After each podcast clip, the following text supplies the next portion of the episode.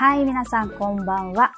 偏愛マンダラ絵師のアキエです。えー、今日はいつもは平日毎日配信ということで収録をゲストの方を呼んで収録配信させていただいておりますが、今日はライブ配信をさせていただいております。はい、こんにちは、こんばんは。えっ、ー、とですね、一応あの、ライブ配信の内容としましては、星絡みの、星のね、シェア会みたいなものをやることもありますし、えー、まあ、本のシェアだったりとか、えー、まあ、ゲストのね、これまでの振り返りなんかをしていければなと思っているんですけれども、今日はですね、えー、タイトルにもある通り、逆光祭りということで、逆光についてをテーマにしながら、ちょっとね、えー、進めていきたいかなと思っております。えー、皆様どうでしょうかね？逆光祭りシーズンですけれども。ま、何の話をしてるのっていう人もいるかもしれないので、ちょっと逆光についてお話をしておきますと、えっ、ー、と、西洋先生術のお話なんですけれども、西洋先生術で扱う天体が10天体ありまして、その、えー、ま、月だとか太陽だとか水星、火星、水星、金星、火星、木星、土星などなどありますけれども、その10天体のうち、えっ、ー、とね、リアルには逆光はしないんですけれども、地球から空を見上げた時に逆光しているように見える状態になることを、まあ、西洋先生術的に逆光っていう感じで言っていくんですよね。はい。で、その逆光がですね、通常だとこう、同じ方向に向かってぐるぐるとこうね、回っていく天体が逆行しているように見える時には、ちょっとね、こう摩擦が生まれたりとか、えー、思うようにいかなかったりとかっていう現象が起きやすいんですけれども、その逆光が、えー、10天体中、現在ですね、6天体逆行しています。どの天体が逆行しているかというと、えっ、ー、と、まずは水星。水星っていうとコミュニケーションとかね、知性とか、えー、を司る天体がまず一つ目。まあ、よくね、水星逆行はよく聞くと思うんですよね。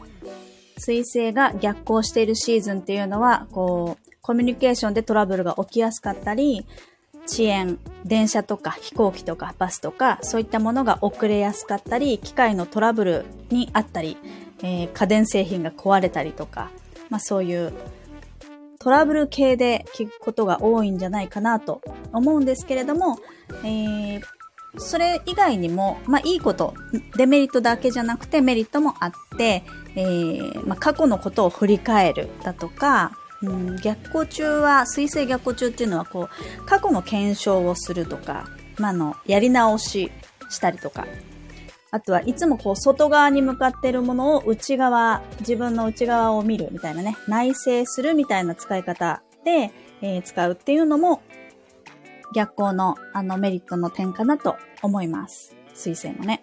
はい。で、まず水星が逆行中。次がね、金星金星が獅子座で逆行中。これがね、9月の4日、もうちょっとで終わりますね。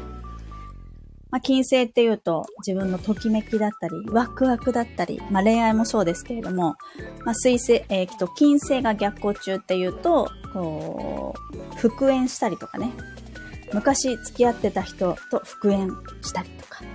あとは、なんか昔好きだったもの、子供の頃に好きだったものが再度好きになってハマり出すとか。昔の取りこぼしを、まあ、拾ってくる感じですよね。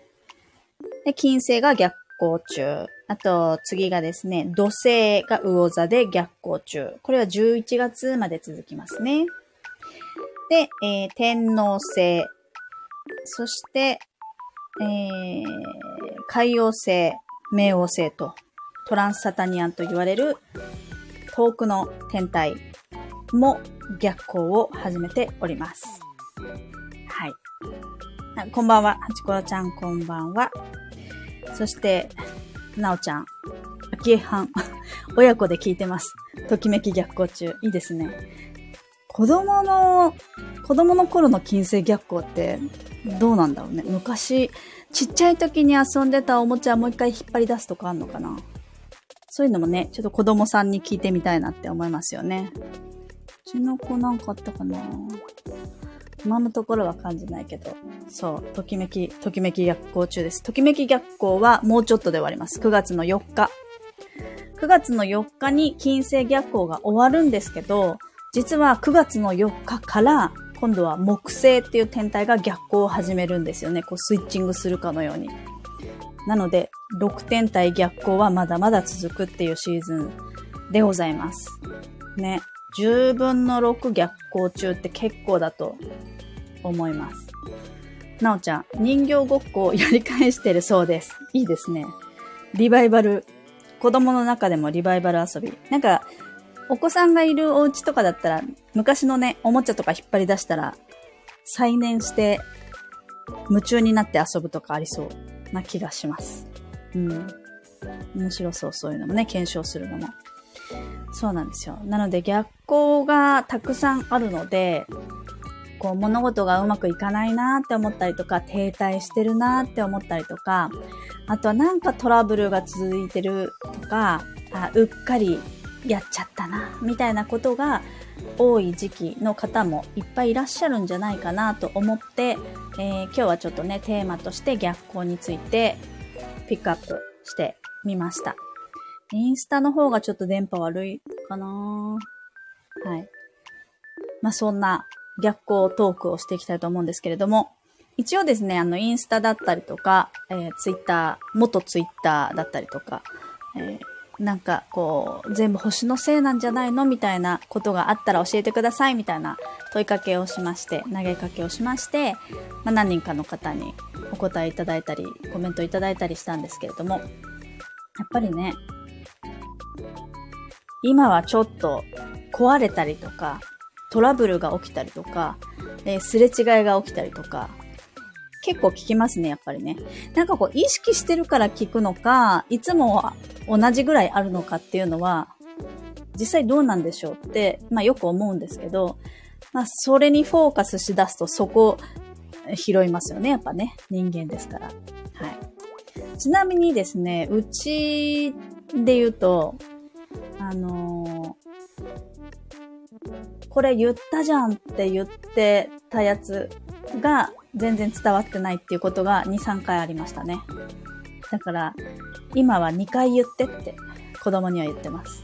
なんか、すごい大事なことを、今、うち中学校3年生なんで、受験生なんですけど、もう2学期が始まって、さすがにね、こういろいろ高校の学校見学だとか、えー、そういうね、えー、テストがいついつにあるよとかっていう結構ね、情報がいっぱいになってき始める時期なんですけど、一向にプリント渡さないじゃんと思って。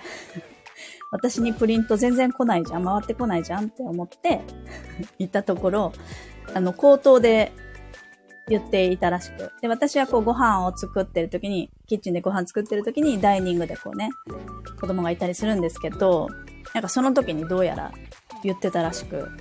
でも私は割とね、ご飯を作りながら、えっ、ー、と、なんか取りこぼした YouTube 聞いてたりとか、えっ、ー、と、TVer で見返してたりとかっていうことも結構あって、片方だけイヤホンしてたりとかもするんですよね。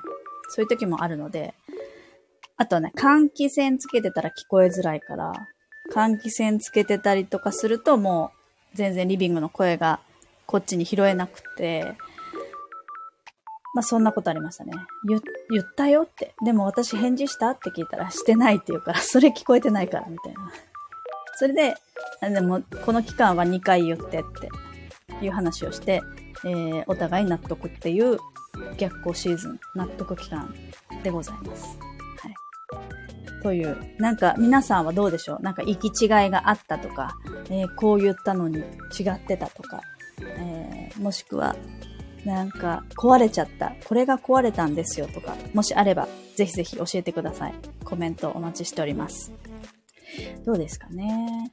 壊れた系はないかな？なんか一応、乙女座のところにいる水星逆行はきついよみたいなのを聞いてたので、割と事前にこう構えができてたかなとは思うんですけど、なんかデパソコンのね、データをちょっと映しといたりとか、それはしたりとかはしたんですけど、まあ、まだまだ途中ですからね。そう。まだまだ油断はできませんが。あのー、逆光の話で言うと、あのー、私の偏愛マンダラジオってラジオをスタンド FM でさせてもらってて、前にゲストで来ていただいた先生術家のゆりこスペイシーさんが、あの、ゆりスペさんって言うんですけど、ゆりスペさんがですね、この間 YouTube で逆光について YouTube 出してたんですよ。これ、それをこの間聞いてて、すごくわかりやすかったので、ぜひ皆さんにも聞いていただきたいなと思うんですけど、逆光って一体何なのっていうところから、わかりやすくね、あのこのシーズンの過ごし方みたいなものを教えてくれてたので、ぜひ、ゆりこスペイシーさん、見てみてください。あ、コメントありがとうございます。うさぎさん。我が家は逆光関係なく、ママにプリント来てないが、いつもですが、わら。ちょっと安心します。逆光のせいにしときます。そうです。あの、星のせいにするって結構ありですね。何でも、星のせい。ありです、ありです。うちはね、そうね、逆光、まあでも子供って逆光関係なくプリント来ないですよね。あの、うちも一緒ですよ、うさぎさんちと。プリント来ないのは逆光だろうが順光だろうがですけど、多分きっと逆光のせい、星のせいだと思います。きっと順光になったら、9月の半ば、16日に逆光があの終了しますので、そこから先はきっとプリント来るんじゃないかなと思います。願っております。えー、子供の味方さん。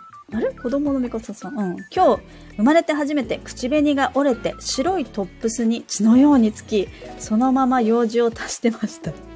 先取りハロウィンも逆光のせいですね。先取りハロウィン。先取りすぎないですか？先日ってことは多分8月ですよね。先取りすぎですね。いやでもそれもきっとね、星のせいだと思います。あ、花江さん、こんばんは。えー、車用のスマホの調子が良くな、悪くなって、あら、あら、新しいものに取り替えてもらいました。はい。新しくなったのはいいですね。しかも、自腹を切らないもの。いいですね。スマホの調子悪くなるのでも結構、ね、結構死活問題ですよね。通信機器は。なんか、まあ、そのために猫持ちとかね、されてる方も、まあ、逆光のためにってわけじゃないですけど、猫持ちされてる方とかもね、いますもんね。あとなんか、通信も、あのー、価格帯の安いモバイルと、あと普通のあの3大キャリア、au とかドコモとか2台、一応オンラインで仕事してる人は2台持ちしてるよっていう人も結構いますもんね。うん。そうそう。うさぎさん、我が家も願います。ね。逆光のせい。多分9月16日過ぎたら、きっとプリントくれるはずです。はい。あとはね、逆光の話をするとですね、あ、いただいたのを読みますかね。いただいていたコメント何個かもらったんですけど、一つがね、あれどこに書いたかな？私。あ、LINE に書いた。お一人がですね、書いてない。一人が、えっと、財布を忘れて出て行ったっていうコメントをもらいまして、なかなかね、まあ今カードとかにしちゃったり、スマホ持ってたらどうにでもなるみたいなことにはなってはいますけどね。結構財布ドキドキしますよね。私車運転するので、車運転する、やっぱ免許はいるじゃないですか。そうするとやっぱ財布は、ま、間違いなく持って出ていかないと無免許運転になるので、結構そこはね、シビアに持ってますね。サザエさん。確かに。お財布忘れちゃうよ、サザエさん。サザエさんって言っときます。そう。で、しかもその子、あの、財布忘れて出てって、友達とその先で会って、その友達のものを持って帰るみたいなことをしたらしくて。もうあべこべだねっていう話を。まあそれも全部星のせいだねって話をしてましたけど。やりそうだなと思ったら財布忘れたのはなかなかないですって言ってたんで、サザエさん率は多分星のせい、星のせいかなと思ってます。はい。あとね、あったのが、いただいてたのが、もう一方、えー、美容院に行ったら、美容院代のお釣りをもらい忘れて帰ってきたっていう人がいますね。結構大きい額のお釣りをもらい忘れて帰ってきた。なんかあの、自販機とかだったら1000円入れてお釣り忘れたみたいなすごい痛いですけどあれ。そういうこともあるかなと思うんですけど、美容院ってね、自動じゃなくて、接客されて相手の方がいらっしゃる状態でお釣りもらい忘れは結構結構だねって話はしてました。あみけさんこんばんは。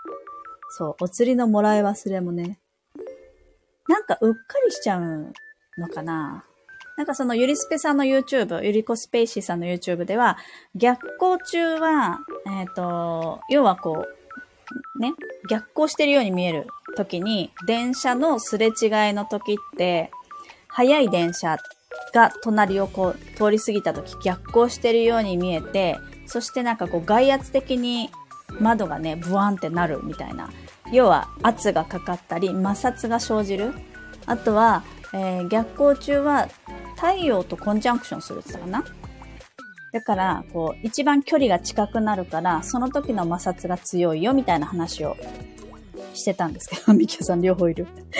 そう、両方、あ、両方じゃない 摩擦が強いよ、みたいなこと。だから、要は逆光の時にはその天体自体が扱いづらいっていう時期になるっていう話をされていて、なるほどって思ったんですけど、まあ、個人天体、えっ、ー、と、逆行するんで言うと、水星、金星、火星、木星。まあ、木星は社会天体なんで、この3つぐらいの個人天体に関しては、こう自分でこう、ね、コントロール意識しながら使う使わないみたいな意識できる個人天体に関しては多分扱いづらくなるんだろうなと思っております。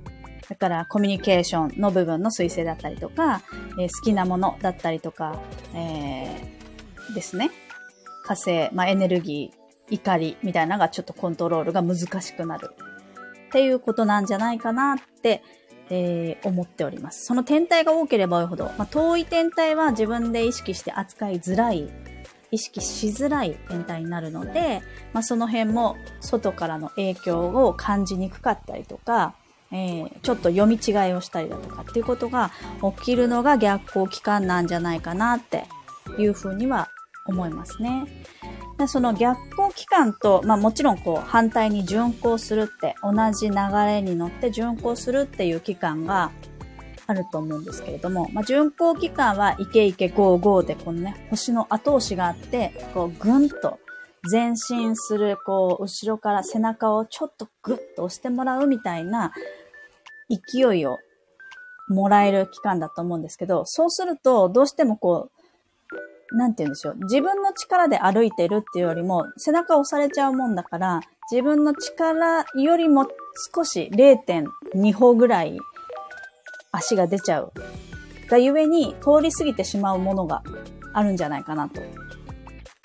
まあね、イケイケゴーゴーだから、推進力はあるんだけれども、その分何か落としてしまったりとか、置き忘れていったりとか、するものがあって、それを回収したりとか、改めて見直したりとか、やり直したりとか、そういう期間を巡行の時に使えばいいんじゃないのかなっていうのはすごく思いますよね。だからなんか巡行ってすごい、あ、逆行期間ってすごくネガティブ要素がすごく聞かれるんですけれども、まあ、逆にそこを利用しようと思えば、そういう改めて見つめ直すとか、えー、ぐんと進んでみたものの、これで良かったかな、ちょっと足元固め直してみようみたいなことを今のシーズンとしてはしてみるといいんじゃないかなっていう。ね。イケイケゴーゴーじゃ生き生きでしちゃいますからね。なおちゃん。最近お母さんに怒られるのも逆行ですね。娘マーチンより。お母さんに昔怒られてたってことかな？どういうこと？なおちゃん怒んなそうだけど。お母さんが怒るのはきっとね、星のせいだと思うよ。あの、9月の16日過ぎたらお母さん優しく戻るんじゃないかな？っていう願いがあるよ。マーチン。そう。全部星のせいにしちゃうっていうね。あの、使いようですね。そう。なので、えー、逆行シーズンはちょっとね、まだまだ続きますが、えー、一応その、個人天体で言えば水星、金星あたりは9月で終わりますので、9月の16日が水星逆行が終了期になりますから、まあ、そこまでちょっと内省してね、ちょっと自分の、えー、見直しだったりとか、機械を丁寧に扱うとか、えー、ちょっと抑え気味にしてみると、過ごしてみるのもいいんじゃないかな。そういうシーズンもねずっと忙しくしてるっていうのも疲れますからね。いいんじゃないかなと思っております。まあ、この後はね、木星が逆光入ってきますから、ぐんぐん広げていく。力が弱まって、少し静かに落ち着いて、どんどん広げるっていうのが落ち着いてくる期間になるかと思うので、そこをまた内省してみるっていうそういうのに使ってあげるといいんじゃないかなと思います。はい。うん。ですね。まあ、そんな逆光のお話をちょっとさせて、前半はさせていただきました。逆光、みんなどうですか？逆光ネタ、後から来た方もあれば教えてください。えー、ちょっとこんなトラブルがあったよとか、行き違いがあったよとか、えー、これが壊れたよとか、回私壊れてなんかやっぱね、風、私水亀座が強いんですけど、水星も水亀座で、風星座で逆光が起きると、なんか壊れてる記憶がありますね。今回土なんで、あの、乙女座逆光だから、土星座、私あんまり影響ない感じ。ハチコロちゃん、冷蔵庫が壊れ、トースターが壊れ、衣類除湿機が壊れ、家電が壊れまくりました。すごい。めっちゃ壊れてるじゃん。それはすごいね。それは壊れて治らないのかな買い替え、買い替え？そして楽しみにしていた夏休みの予定がすべておじゃんになりましたね。切ないよね。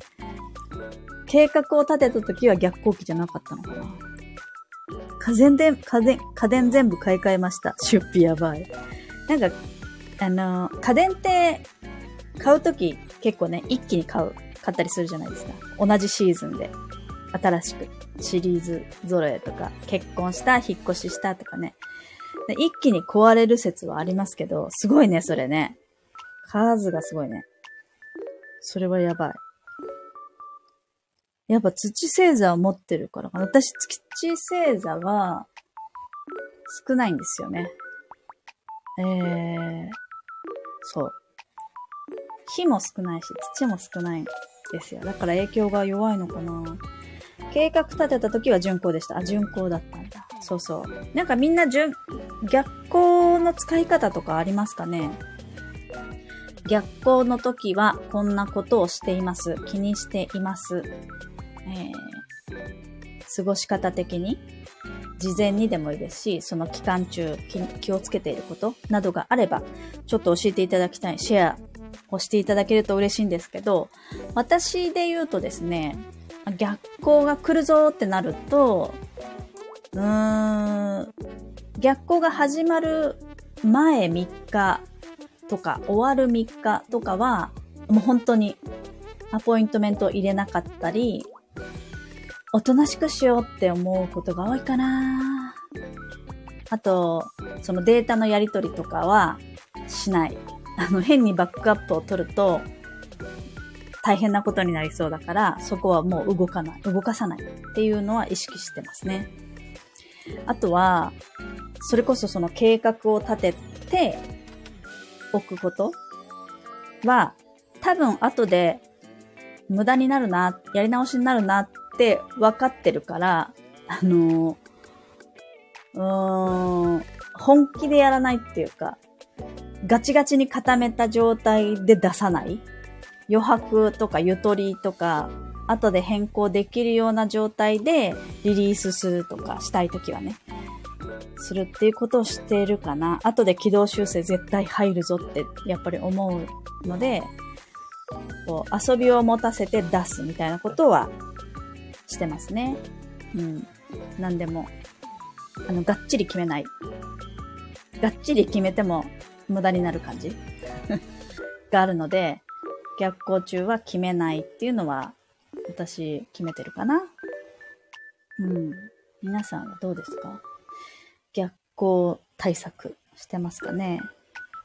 あんまりね、気にしてもとも思うんですけど、まあでも、せっかく星を知ってるんだったら星を使うとか星で遊ぶっていう意味で、逆光が来たんだったら、こういうシーズンだからこうしてみようみたいな、なんて言うんでしょう。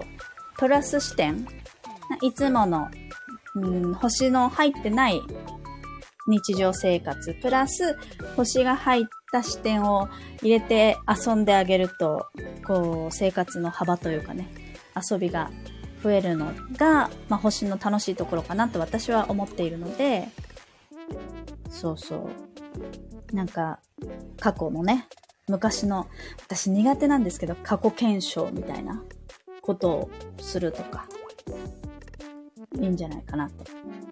はい、うさぎさん。逆行中できる自分だけで、逆行中できる自分だけで頑張れることを頑張れば頑張るだけ、その後、なぜかしら進みます。どういうことでしょう？できるだけ。できるだけ頑張るってことかな？できるだけ頑張ると、後からそれは進むってこと？合ってる？頑張れることを頑張れば。うん。そうね。あんまり周りに頼らないというか、自分で頑張ってみるってことかな？うん。うんうん。なぜかしら進みますっていう。体感がでもあるっていうのは大事だよね。そうなるっていうのが多分何回か繰り返して分かってるってことですよね。ね。うん、あ、はいって。はいって。すごく元気。ありがとうございます。はちころちゃん。あ、今月の来札予定がおじゃんになりました。そういう時期なんですね。ねえ。本当は、はちころちゃんは北海道に来る予定だったんだけど、それがなくなっちゃったよね。なくなるっていうのもね、リスケ的なのもすごく、ね、手帳ユーザー的には、もう、横線が、ちぐさ式に言うとこう、取り消し線がいっぱい。ちぐさ式じゃないと修正テープがいっぱいみたいな。なおちゃん、逆行中にどうしてもずらせない大事なことがある場合、皆様どうされているのかな？皆さんどうされてますか？どうしても、逆行中にどうしてもずらせない大事なことがある場合。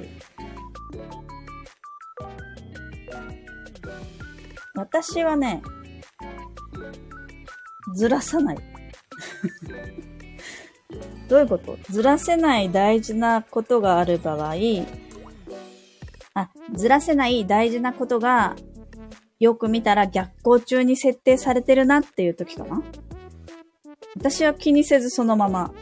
あの、なんでしょうね。もちろんずらせるんだったらずらして、あの、一応安全な場所に、日程にずらすけれども、もうその日でいろんなこう兼ね合いで決まっちゃったんであれば私だったらもうその日にしてすごく事前に準備とか、えっ、ー、と、リスクマネジメントをするとか、うん、そこを、そこかな。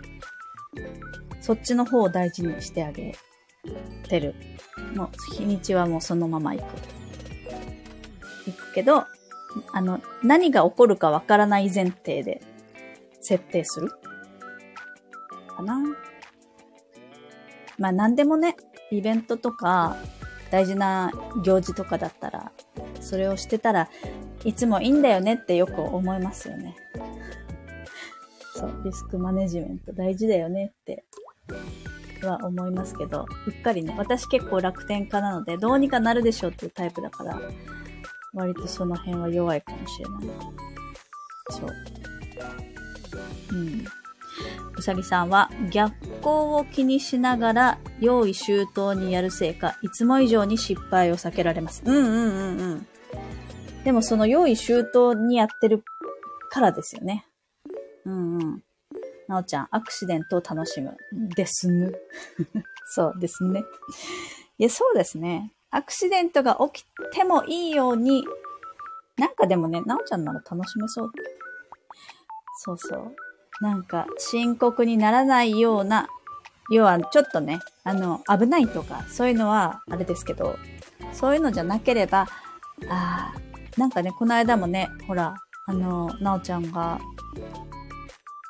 ちょっと調子が悪くなっちゃった時みんなに助けられたみたいな、あれもアクシデントだと思うんだけど、あんな感じで、なんか意外なね、こうギフトがあったりするしね、アクシデントって。何かこう、怪我とか危なくなければ、ない状態さえ保てるのをベースメントとして持っておけばいいんじゃないかなと思います。はい。ね、結構皆さん逆光はやっぱ気にしながら生活してるんですね。ね。なんか、でもまあ、よく聞くのが水星逆光期。年に3、4回あるので、割と意識しやすいし、体感しやすいので、水星のね、逆光。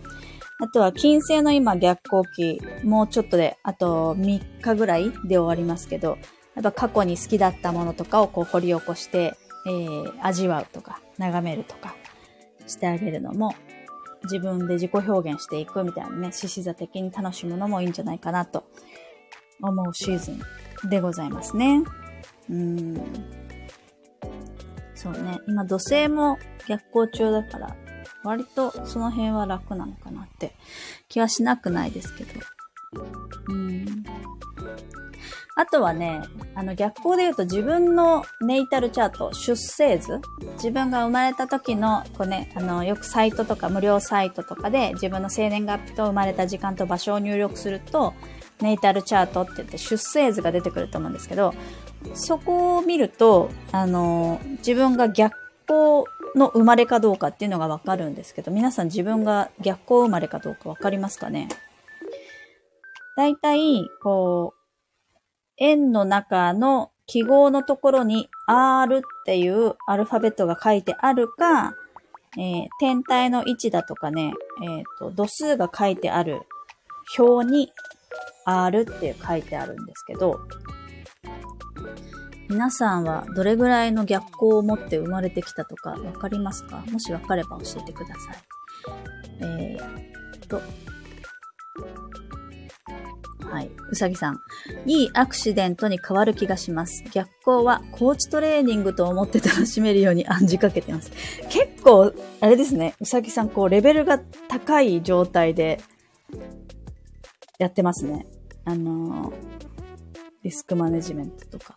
家族がいるとそう思わないとやってられないので まあね、一人だったらどうにでもなるみたいになるけど、家族の時はそうかもね。あの、自分の想像以上のことが起きるしね。やっぱり。うん、それはあると思います。わかるわ。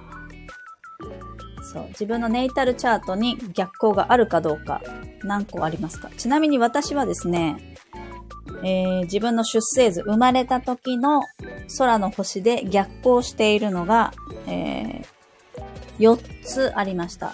な、なおこちゃんも4つ逆光がありました。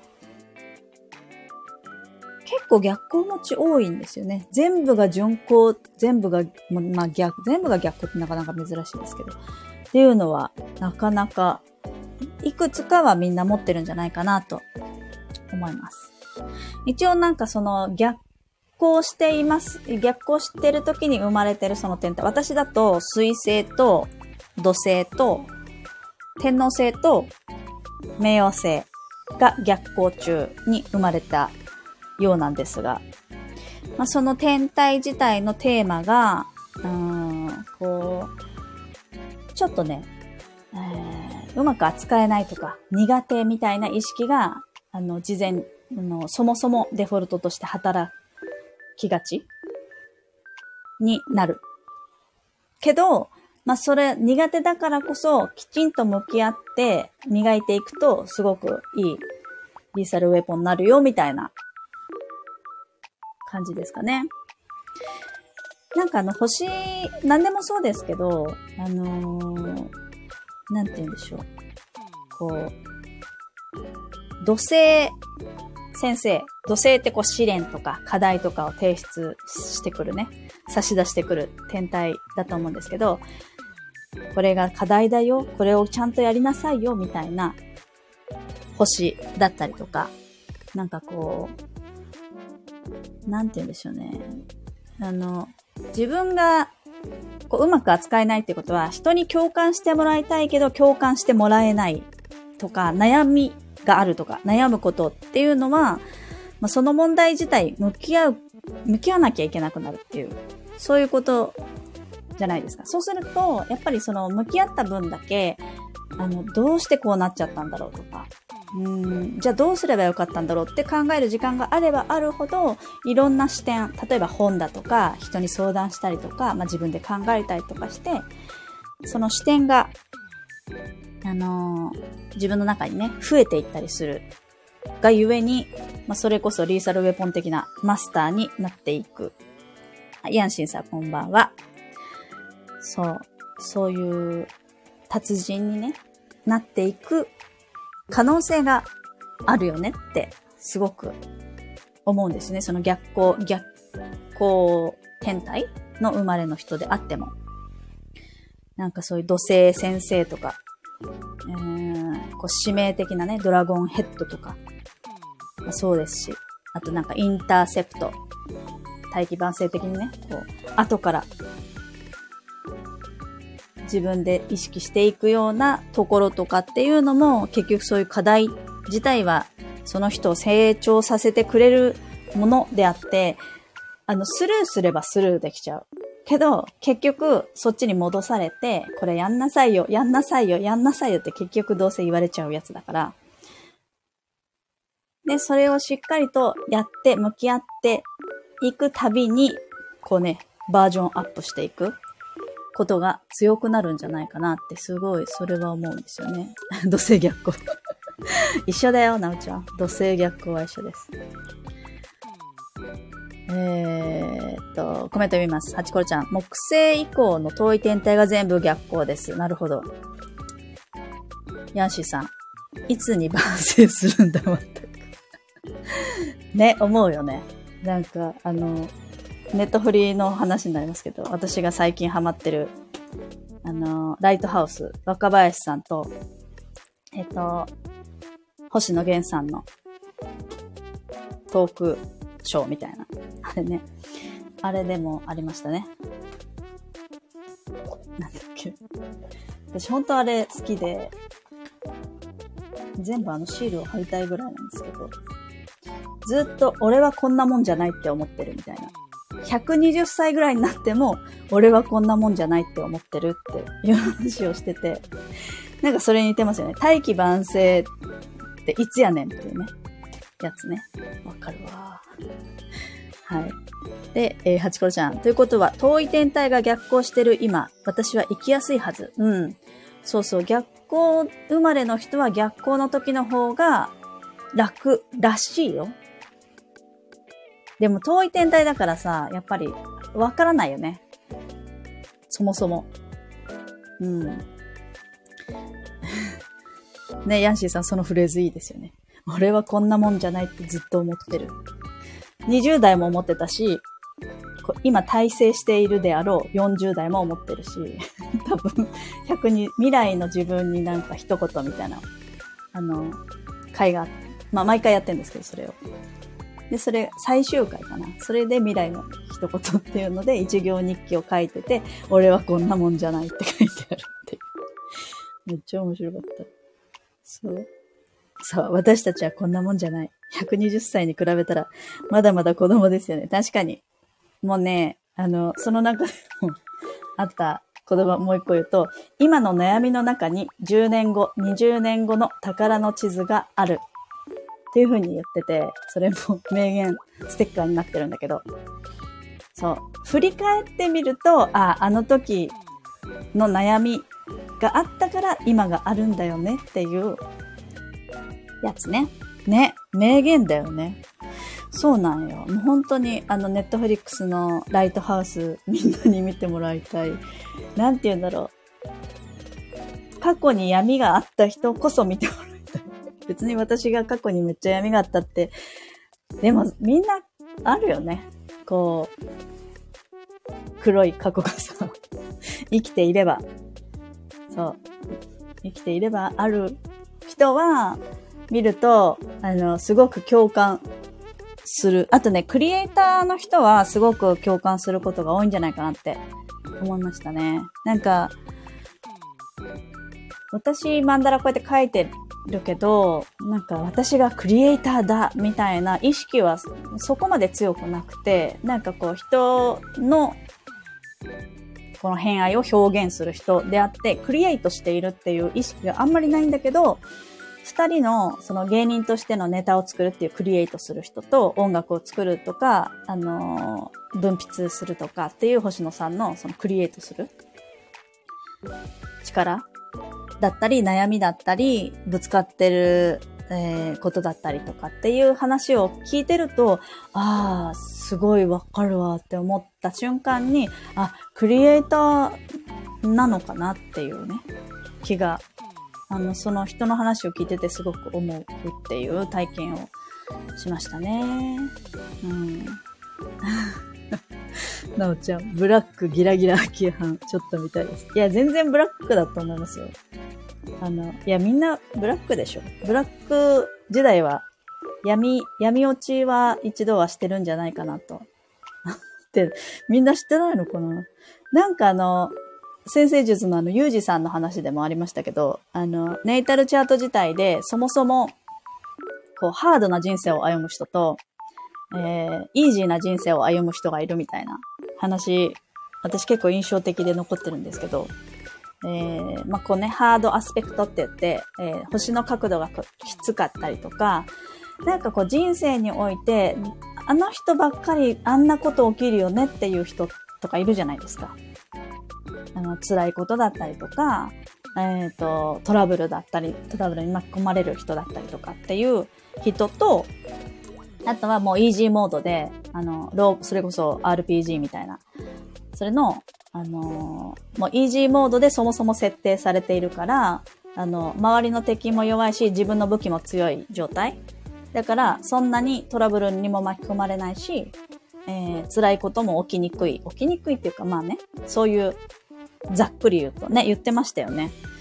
あれをすごく印象的で、で、やっぱりハードアスペクト、ハードな人生の人は、やっぱりハードだし、辛い体験もするけれども、それだけ人の痛みが分かったりとか、えっ、ー、と、経験値数がすごく増えるから、その人自体はすごく強くなったりとか、深みが出たりとかっていうことをする。ただ大変。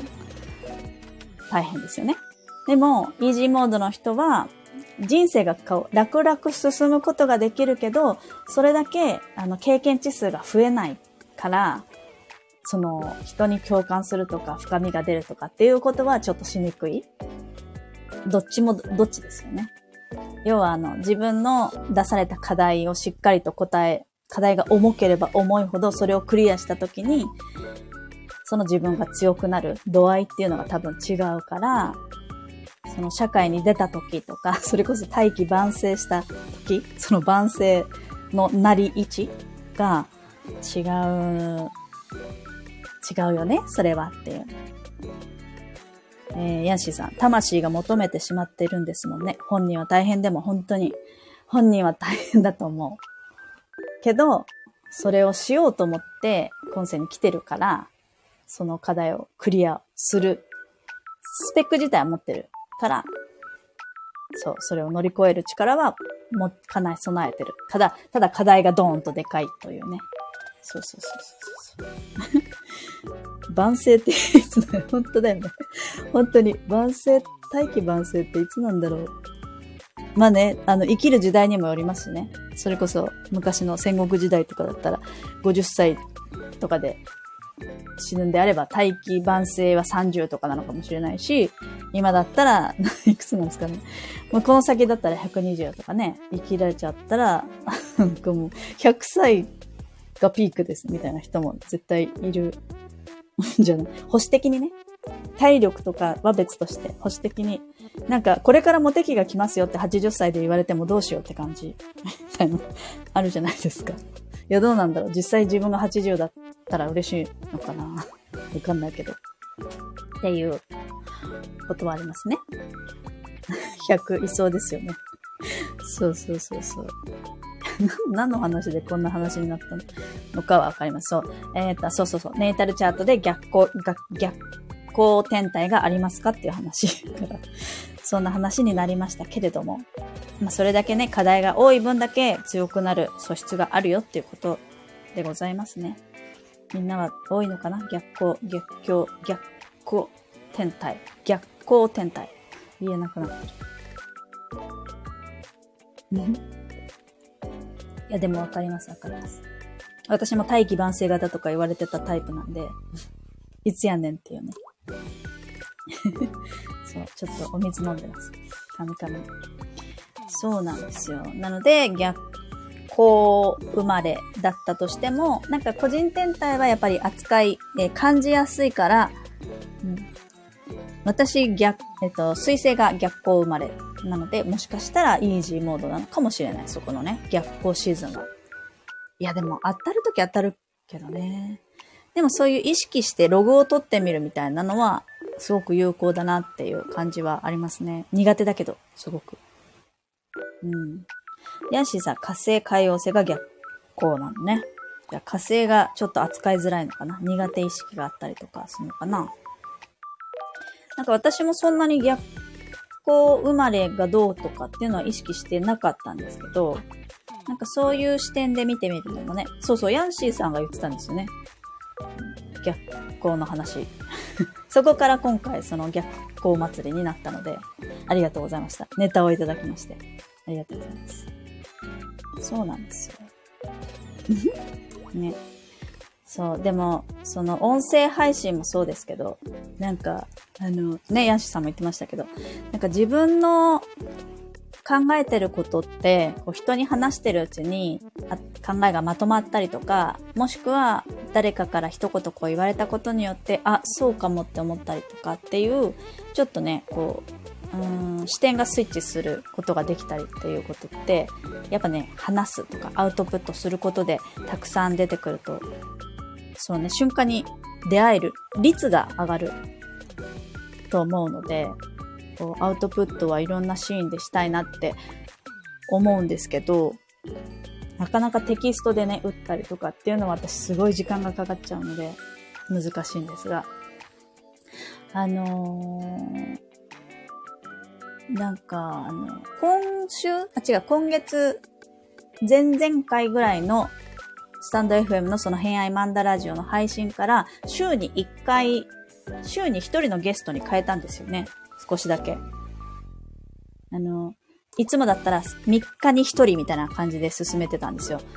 それやった理由っていうのは、あの、その分だけ私が出会える人数が増えるからっていう、ただただそれの理由で3日に1回で更新してたんですけど、それはそれはハードだったんですよね、実は。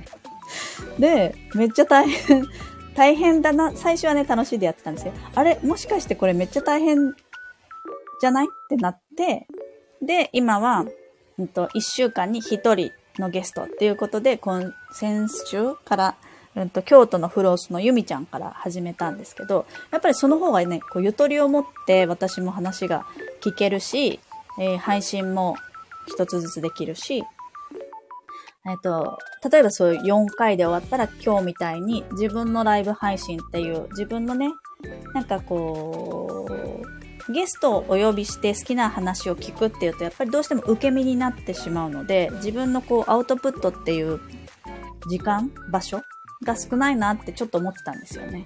もうちょっと私自身の考えだったりとか、えっ、ー、と、私の話？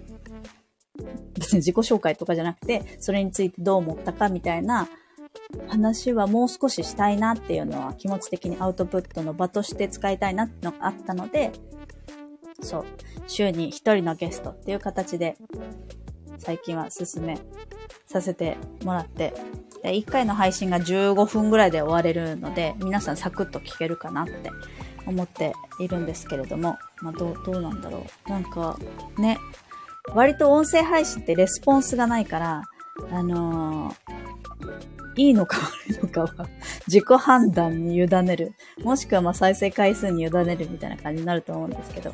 そう。でもまあ、あの、ゲストの方に好きなように好きなだけ好きなことを喋ってもらいたいっていうのと、そのゲストの人のお友達に聞いてもら、お友達に愛を投げてほしい。そして愛を受け取ってほしいみたいなのが私の目的なので、全然それは嬉しいことなんですけど。昭恵さんのこと知りたくてフォローしてる人にやろうですね。そうですね。ありがとうございます。い、いるかな？そう。でもなんか、ね、せっかくだったら自分のアウトプットの場にもしたいなと思って、音声配信ね、こうやって喋るっていうのも、そうそう。自分に還元タイム。そうです、そうです。そうなんですよ。だって割と音声配信の人って聞かれてるなっていう意識して、なんかこう、えっ、ー、と、なんて言うんでしたっけ？あのすごく生活に役立つとか、えー、知識をお届けするみたいなタイプの音声配信の人じゃない場合は、割と独り言というか、自分と対話してるのに音声配信使ってるんじゃないかなと思うんですよね。違いますかね皆さん。どうでしょう？音声配信してる勢は、どんな意図で使ってるんだろう？なんか聞いてるとやっぱその人の心が配信されてるなって私は思うことが周りに多くて、ね、そうですよね。なんか、その人が今考えてることとか、感じたこととか、まあ、今日あった出来事みたいなのを話してる方も多いですし、なんか、そういう そうそう。うさぎさん、今日お話を伺えてなんだか元気をいただけて、家事進みました。あ、よかったです。家事の音も超嬉しい。そうそう。なので、こう、音声配信は割とね、気楽に、あのー、できるアウトプットなので、なんか皆さん、みんなもね、顔も出ないし、家の汚さとか、化粧すっぴんだとかっていうのもあんまり関係ないから、気楽にやってみるのもおすすめだなっていつも思いますね。そう。結構喋ると整理されるんですよ、頭の中が。うん。あ、あきさん、こんばんは。課題だからやってますが、結果的には自分と向き合ってるなと感じてます。課題、課題出されてるんでしたっけ？課題でや、何？ヤギの課題？それ。自分を出せ的なヤギの課題なのかな？そう。ヤンシーさん、すっぴんでもいいってありますよね。そうそうそうそう。寝起きだろうが、あの、すっぴんだろうが、お布団の中だろうが、場所もあんまりね、気にしないで済むから。そう。でも、そう、自分と向き合うんですよね。結局。その逆行も自分と向き合う期間じゃないですか。自分と対話するみたいな。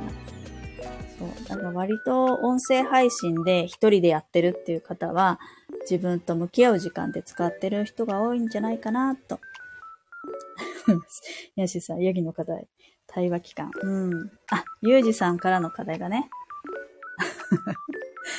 やれと。発信しろということだったんですね。なるほど。なおちゃん、えー、秋江藩の自由な夜の語り好きです。ありがとうございます。その時、秋江的好きなことや興味があることが混ざり合って、それ楽しそうって思うことたくさんあります。あれ？今日はノンアル？えー、っとですね、ちょ、ちょっとある。最近ね、全然話変わるんだけど。最近ね、あの、インスタにもあげたんですけど、ニセコの、えー、っと、ニセコにある蒸、蒸留所？お酒を作るところ？を見つけて、えっ、と、そもそもはこう、新潟の魚沼かな？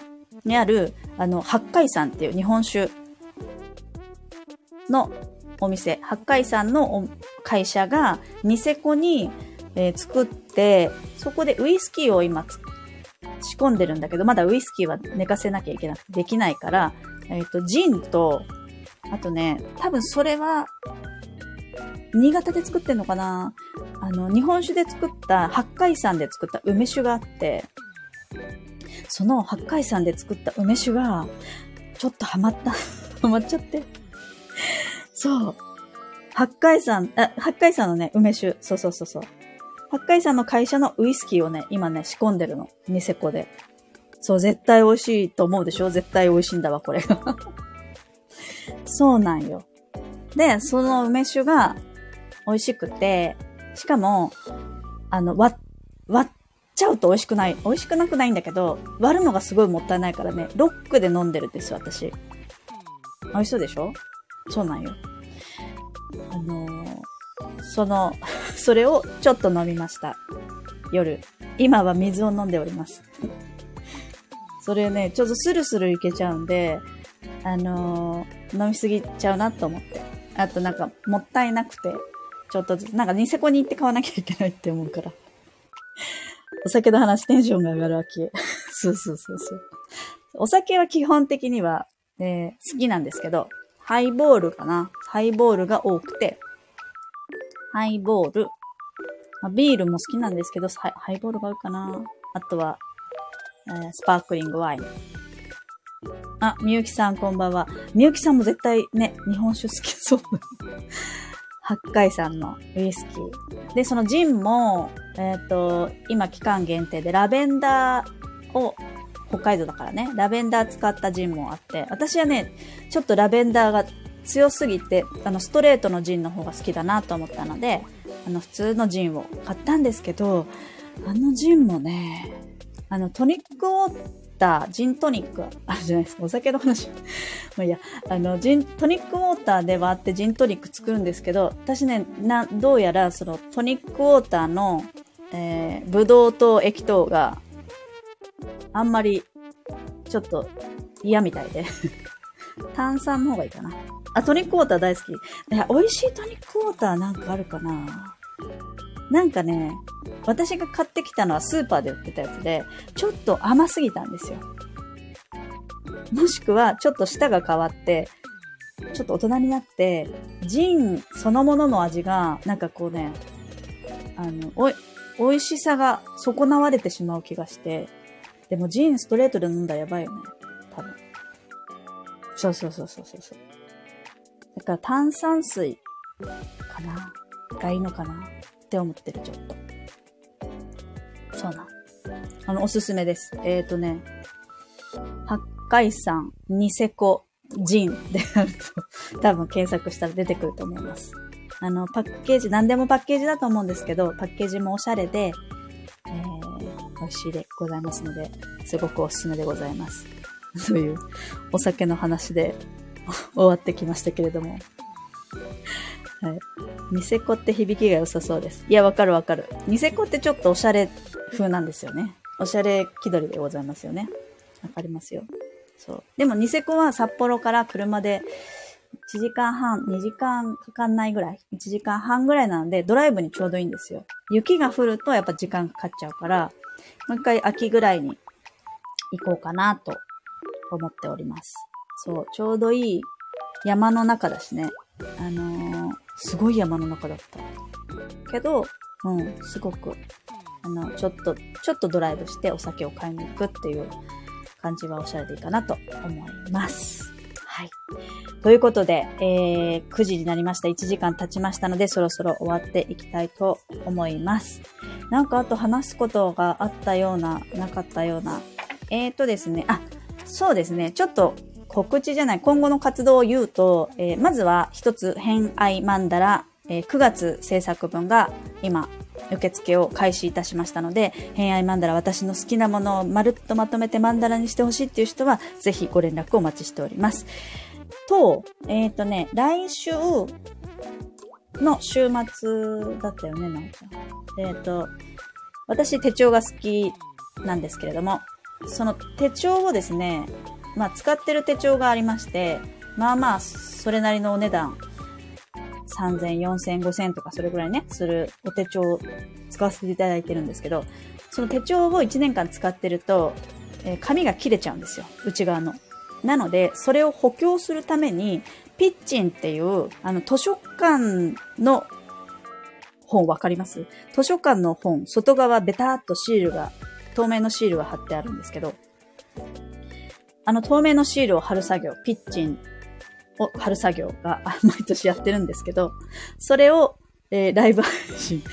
それは手帳好きの人しか重要ないと思うんですけど、そのライブ配信は来週、えっ、ー、と、私のところか、あの、その手帳はちった手帳って手帳使ってるんですけど、手帳、ちった手帳、ちった北海道っていう、えアカウントがあるので、それ私の方から、私の方のアカウントからお知らせはするんですけど、どこで配信しますよってお知らせするので、それをピッチンをね、えっ、ー、と、一緒に貼ろうっていうそういう配信をしたいと思っています。来週、週末に、土曜日か日曜日。なので、えっ、ー、と、準備してもらいたいものを後日改めてお知らせしますので、もしよかったら一緒にピッチンを貼りましょうっていう。そう、ピッチン、ピッチン配信に 反応してくれてありがとうございます。ハチコロちゃん、今年はさ、来札の時にピッチンを秋江さんにやってもらうのもやめる。そうだね。来たらね。大丈夫。まだチャンスはある。今度やろう。なおちゃん、ピッチンいつですか？両方アカウント動かしますか？両方アカウント。いや、知った北海道でやろうと思ってるんだけど、一応。でも両方配信もありだね。そうだね。ピッチンは9か10。どっちがいいかな ?9 にしよう。9の方がなんか日が良いらしい。けど、10日の日はうち家族がいないんだよね。だから10の方がいいかな。9か10にやります。どっちか。はちこちゃん、残念、次のタイミングに。ぜひぜひ、やろうやろう。やるよ。もう、あの、なんか、あれもするよ。えっ、ー、と、私毎年、お友達のまきこちゃんのピッチンと、インデックス貼って、えっ、ー、と、なんだっけ。あの、テプラ貼って、やってます。あと、三つ編み、しおりを三つ編みする のをやってます。そのね、一連の作業も今度配信しようかな。いや、あれはちょっと細かすぎるから集中できないな。インデックスもね、仕様に。今年もどんなインデックスにしようかまだ決めかねていて、来週中に、えー、札幌で文具といえば大丸藤井セントラルさんに行ってこようと思うので、そこで物色したインデックスやら、シールやら、えー、あれば、うんと、なんだっけ、あの、修正テープみたいなイラストのやつ。あれを、4ミリを探してるんですけど、ないんですよね。それがあったら買ってきたりなんだりして、今年の手帳を制作したいと思っていますので、まあ、そんなライブ配信もね、手帳好きの方にお届けできればと思っております。はい。はちころちゃん、なおみさんのシールもそこで一緒に貼ろうかな。あ、いいね、いいね。そっか、大きいの作るもんね。アキさん、さすがのカスタム。カスタム力ですね。そう、私はね、0から1は作れないんだけど、1から広げるのが得意な人なんですよ。なので、どっちかっていうと、オリジナルっていうか、えっ、ー、と、既存のものをカスタムで自分専用にカスタマイズするのが大好きなので、そう。偏愛マンダラシール、そうそうそう。カスタムすごい。ありがとうございます。アレンジ力、カスタム力。そう。そうなんですよ。0、01はむずいんですけどね。カスタム、カスタム大好きです。なので、まあそういうのも、後々おいおいやっていこうかなと思っております。はい。今日は金曜日ですね。明日土曜日。なので。うん。あとあったかな？あ、あとはね、お知らせ。今日、防災の日です、皆さん。私、防災大好きで、今年、去年は防災イベントやったんですけど、今年やんなくて、ちょっと防災意識が薄く今なっているんですけど、今日はせっかくの防災日なので、えっ、ー、と、防災の日ですよっていうのだけ、えー、アナウンスしておきます。皆さんなんか、えっ、ー、と、ご自宅にある、え、期限切れになってそうな食べ物をチェックしたりだとか、えちょっと防災グッズをカバンに突っ込んだりだとか、ぜひぜひ。あと私のインスタグラムの過去の投稿では防災グッズいっぱい出してるので、えー、私がね、持ってる防災グッズ出してるので、チェックしてもらえると、あ、そんなのがあるんだっていうのをね、見てもらえると思います。はい。あとはあったかなあと、のーちゃんとたまこ、皆さん読んでますよね、きっとね。ツイッター界隈の人は読んでるよ。私も昨日買ってきて、えー、今読んでる途中。これはまた次回ライブ配信で、ね、ちょっと面白いんで、あの、このトークをしたいなってすごく思って。ちょうどね、あの、脳科学とか潜在意識の方がゲストで来たんですよ。この間。ゲストで喋ってて。で、その、なんか、あの、紹介してもらった本が、ホールブレインっていう、えー、本を紹介してもらったんですけど、あの、脳が4つ、4つの、あのー、カテゴライズされて使うみたいな話の本があるんです。ごいざっくりなんですけど、まあその興味が持った本があったんですけど、それを買いに行ったらなくて、脳といえば、脳ちゃんとタマコだと思って、脳ちゃんとタマコを手にして。そう。あ、アキさん、先ほど読了して興奮状態。なんかさ、あれは見たわけ？えっ、ー、と、ユージさんのやつ。あのー、カンタのやつは、イデさんのやつは見たの。今日ね。で、そしたら最後の方がすごい感動して泣いちゃう人もいるって言ってたからさ、まだそこまで私言ってないわけ。半分、72ページまでしか言ってないから、これはちょっと読了後にまたなんかライブ配信したいなって言ったので、その時にぜひアキさんまた来てください。はい。という。ね、なんか、あれだよね。あの、仕事。あ、そうそうそうそう。ホールブレイン。届いたら読みます。そう。すごく面白かったって、その人も言ってて。知ってる？知ってた？私知らなかったんだけど。あの、そう、在庫がちょうどなくて、お店に。そんなことある？あ、もうぜひぜひ。そう。なので、のーちゃんとたまこはちょっとこれから楽しみに、この週末にしっかり読もうかなと。漫画なので、皆さんもよかったら読んでみてください。ということで、あとはないかな？ないと思います。ということで、えー、逆光祭りはまだまだ続くので、えー、いろいろとね、事前にちょっと、えー、リスクマネジメントして、誰かとのコンタクト、えやりとりは丁寧にもしくはテキストにして口頭ではやらない、えー、同じことは2回言う、などなどね、えー、しながら、ちょっとね、ケアしながら、そして、えー、過去の最低義、最高、見直しの時間に、ぜひぜひ使ってもらえれば、9月の半ばまで、あと2週間ぐらい使ってもらえればいいんじゃないかなと思います。私もいろいろと改めて昔やったやつをリバイバルでもう一回やろうかなみたいなこともいろいろ考えたりとかが浮かんでるのでやっていきたいと思います。はい。ということで、えー、1時間ちょっとライブ配信させていただきありがとうございました。来てくださった方もありがとうございました。えー、今日も今夜も良い夜を、そして良い週末をお過ごしください。偏愛マンダラ絵師の秋江でした。では、また。ありがとうございました。